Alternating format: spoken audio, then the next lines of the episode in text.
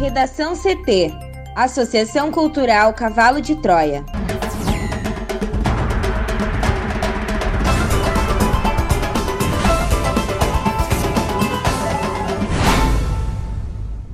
Agora, no Redação CT. Idosos com 87 anos ou mais podem se vacinar a partir desta quinta-feira em Porto Alegre. Tentativa de feminicídio aumenta 34,8% em janeiro no Rio Grande do Sul. Prato feito fica 43,4% mais caro em 2020. Sem auxílio emergencial, o comércio deixa de faturar 50 bilhões de reais.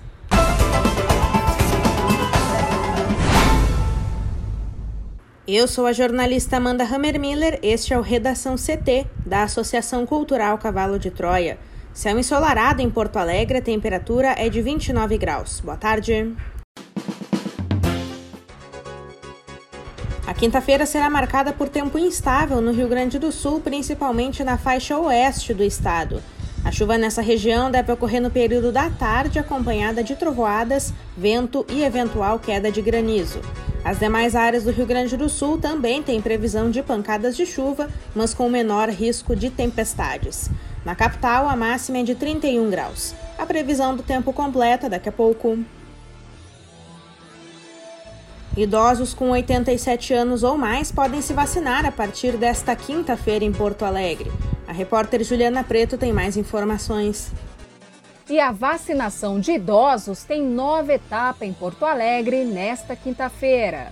A partir de agora, aqueles que têm 87 anos ou mais podem procurar um dos 10 postos de saúde ou os dois drive-thrus para receber a primeira dose do imunizante contra a Covid-19. Assim como ontem, quando começou a vacinação para quem tem 90 anos ou mais, houve registro de filas em alguns locais. No postão da IAPI, na Zona Norte, o movimento era grande antes mesmo das 7 horas da manhã. No mesmo horário, no Centro de Saúde Modelo, no bairro Santana, cerca de 30 idosos aguardavam a abertura da unidade. A primeira pessoa chegou por volta das 5 horas da manhã e a fila dobrava a esquina das avenidas Jerônimo de Ornelas e João Pessoa. Na unidade de saúde São Carlos, na unidade de saúde São Carlos, junto ao terminal de ônibus da Antônio de Carvalho, o movimento era tranquilo pouco antes das 7 horas. Apenas duas pessoas aguardavam pela vacina. Já na unidade de saúde Morro Santana, próximo da Avenida Protásio Alves, no bairro Alto Petrópolis, o movimento também era baixo. Por volta das 7 horas, quatro pessoas aguardavam o início da vacinação.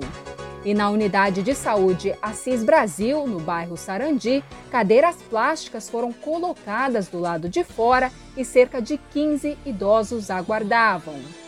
No drive-thru, junto ao Simers, que começou a vacinar às 8 horas da manhã, quatro carros estavam estacionados às 6 horas.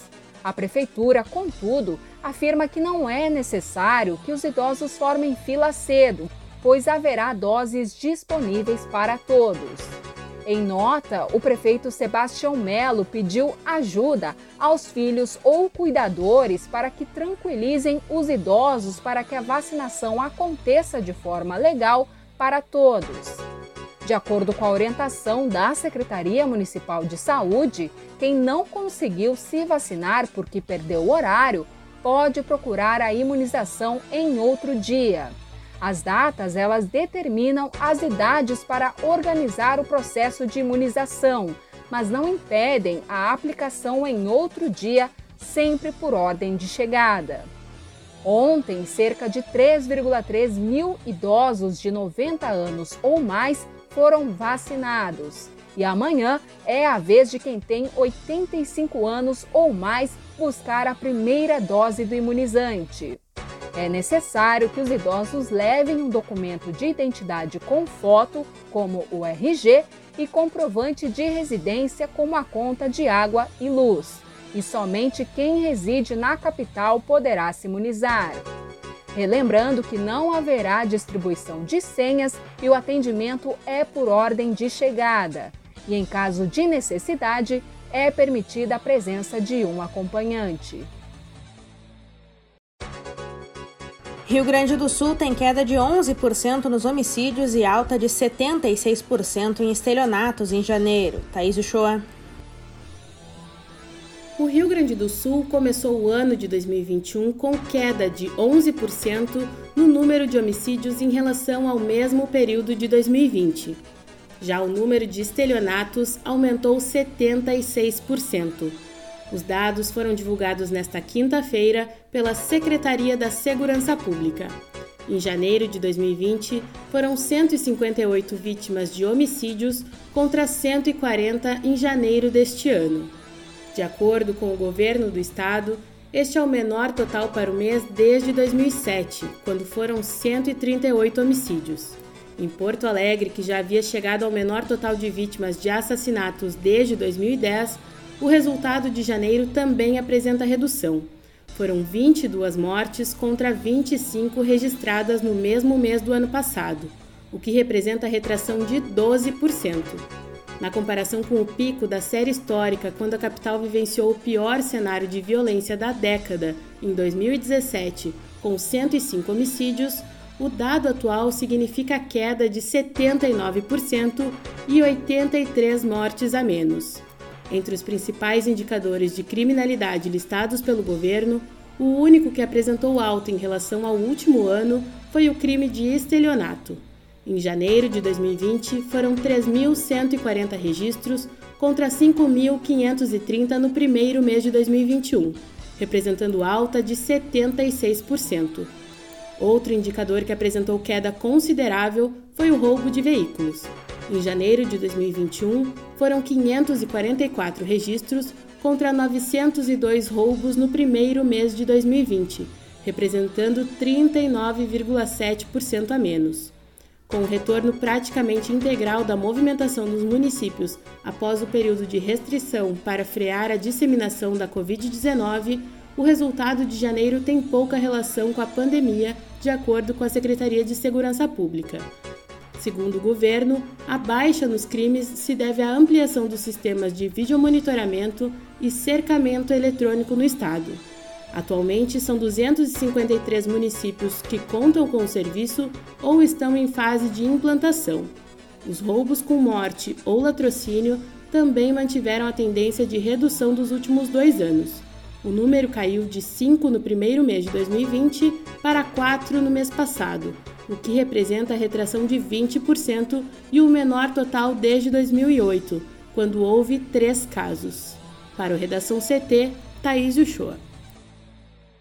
Em contrapartida, o número de tentativas de feminicídio no Rio Grande do Sul aumentou 34,8% em janeiro deste ano, em comparação com o mesmo mês do ano passado.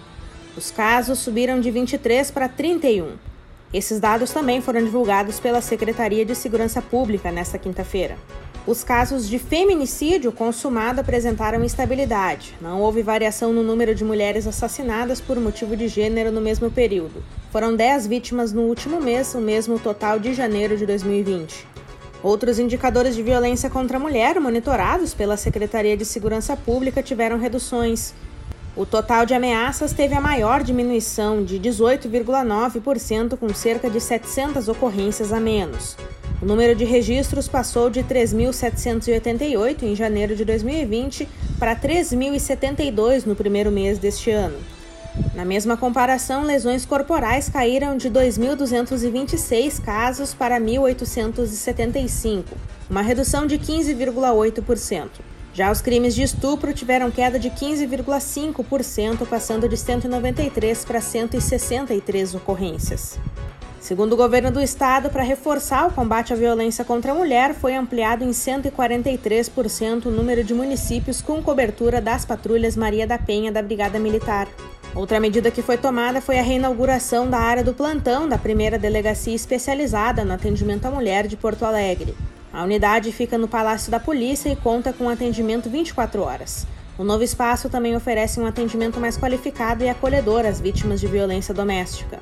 As autoridades de segurança reforçam a importância da sociedade de denunciar casos de violência contra a mulher. Em emergências, o canal é o 190 da Brigada Militar. Para auxiliar na investigação, a Polícia Civil disponibiliza o WhatsApp no DDD 51 98 444 0606. Também é possível ligar para o Disque Denúncia 181 ou relatar o fato pelo site da SSP.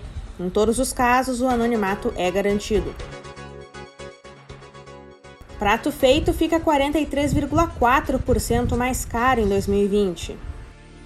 A Associação Brasileira de Supermercados, a Abras, informou nesta quinta-feira que o preço do prato feito no Brasil subiu 43,4% em 2020.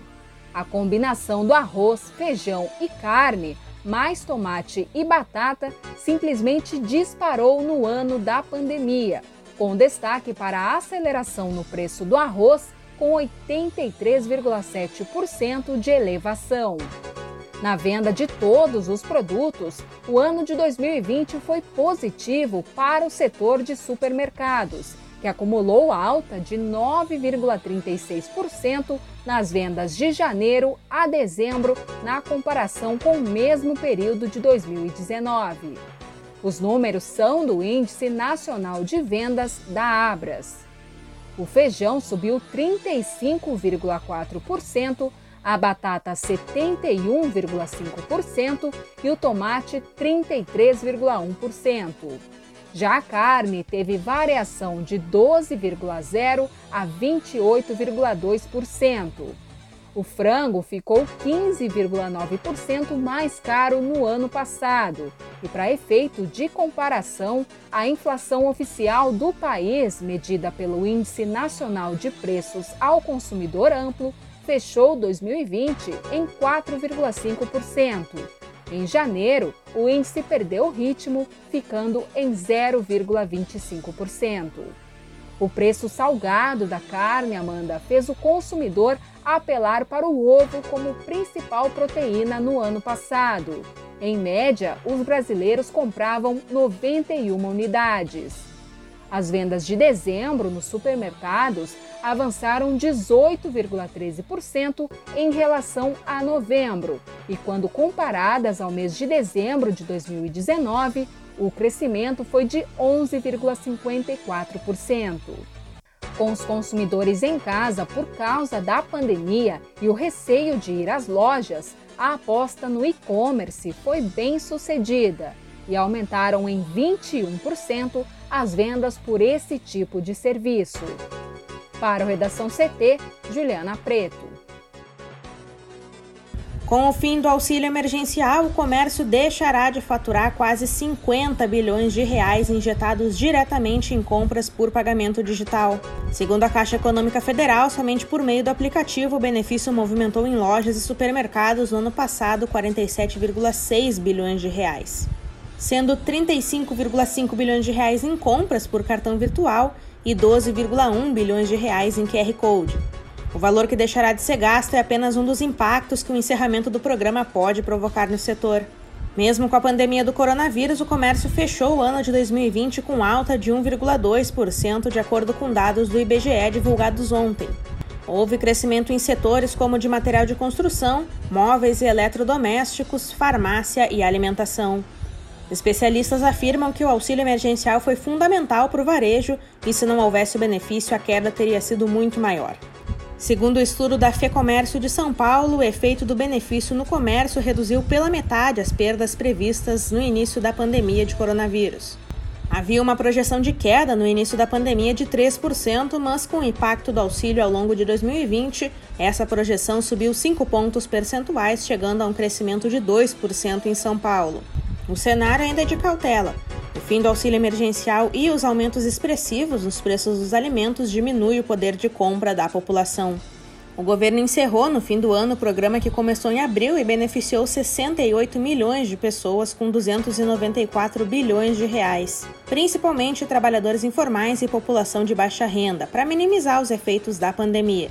Mas a pressão política e econômica com a escalada dos casos de Covid-19 depois das festas de fim de ano fez o tema voltar à tona. O presidente Jair Bolsonaro admitiu ontem que um novo auxílio emergencial voltou à mesa de negociações, mas disse que não há dinheiro no cofre. Apesar das resistências, o Ministério da Economia discute a possibilidade, mas desde que tenha um acordo com o Congresso para aprovação rápida de medidas de corte de gastos.